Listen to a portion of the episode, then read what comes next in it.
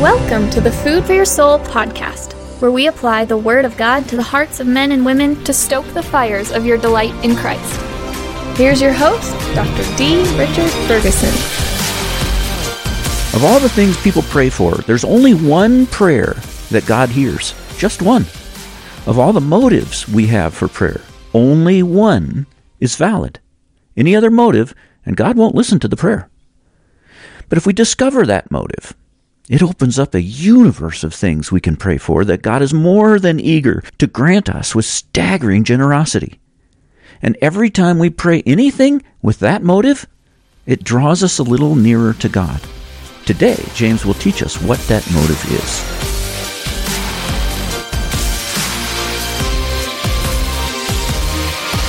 Second category has to do with the reason for your prayers, the motive. Why are you praying what you're praying? And we saw this in chapter 4 of James.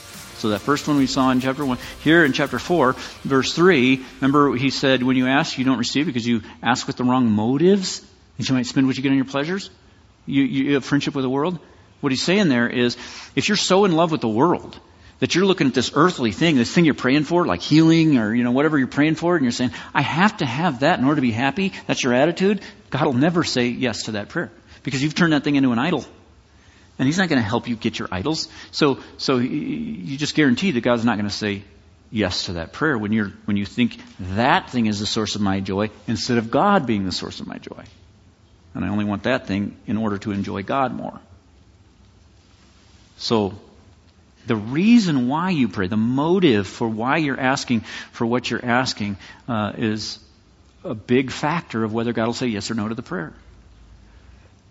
For a prayer to be answered, it has to be for the purpose of seeking greater closeness with God, greater enjoyment of God, and glorifying His name. And if it's not for that purpose, you have no business praying it.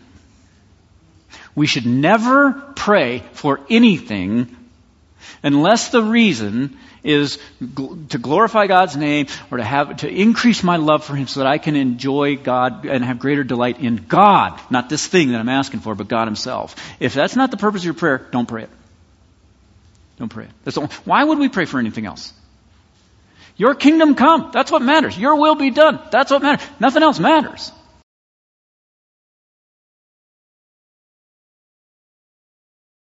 A very short segment for today's episode, but it's a principle that's too important to just throw in with another point. God will not answer your prayers if your motive in praying the prayer is anything other than the purposes of the kingdom of God. Now, does that mean you can't pray for money to pay your bills or for physical healing or to do well in a job interview? No. No, you can pray for anything you want.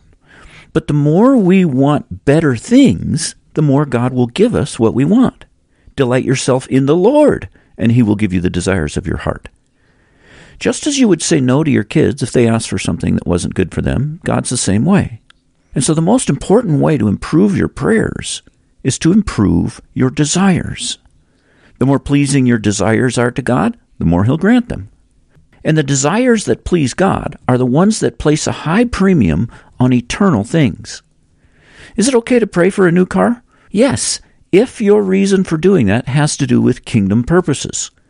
Can you pray for the money to go on a fun vacation? Sure, as long as you have a spiritually sound reason for wanting to go on the vacation. Maybe to take delight in God's creation in a greater way, or to improve your family relationships, or anything that aids in your spiritual progress.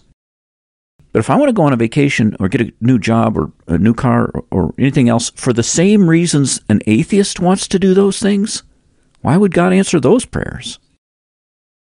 Take time today and tomorrow to evaluate your strongest desires, the desires that drive your prayers, and talk to God about whether some of those desires need to change so they're about His kingdom instead of yours.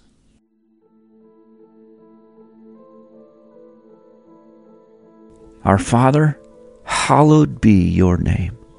Please, let it be hallowed. Make it happen.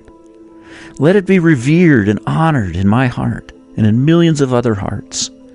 May more and more people tremble at your name in deep reverence.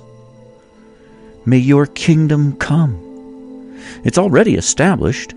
Millions around the world bow the knee to King Jesus, whom you raised from the dead and seated at your right hand in the heavenly realms, far above all rule and authority, power and dominion, and every title that can be given, not only in the present age, but also in the one to come.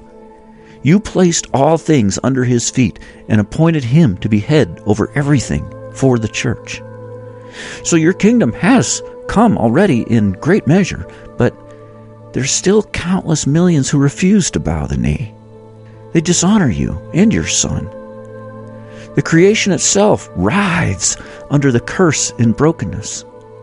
Hasten the day when your kingdom will come in all its fullness, and every knee bows and every tongue confesses that Jesus Christ is Lord to your glory. Then your desires will be carried out on earth like they are now in heaven. Let that happen more and more, even now, especially in my heart. I want to become obsessed with your will, so it's all that matters to me. Help me get there, Lord. And when I pray for daily bread, forgiveness of sins, and protection from temptation, may it always be with those first three requests as the goal your name revered, your kingdom established, and your will carried out on earth.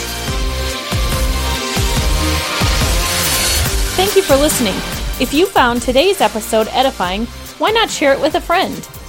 This season of the Food for Your Soul podcast features excerpts from our sermon series on the book of James 50 expository sermons covering every verse. You can find those and hundreds of other sermons for free download on drichardferguson.com. And if you like listening on your phone, get our free mobile app. Install the Church One app from the Play Store and select Food for Your Soul. Until next time, rejoice in the Lord always and set your mind on things above, where Christ is seated at the right hand of God.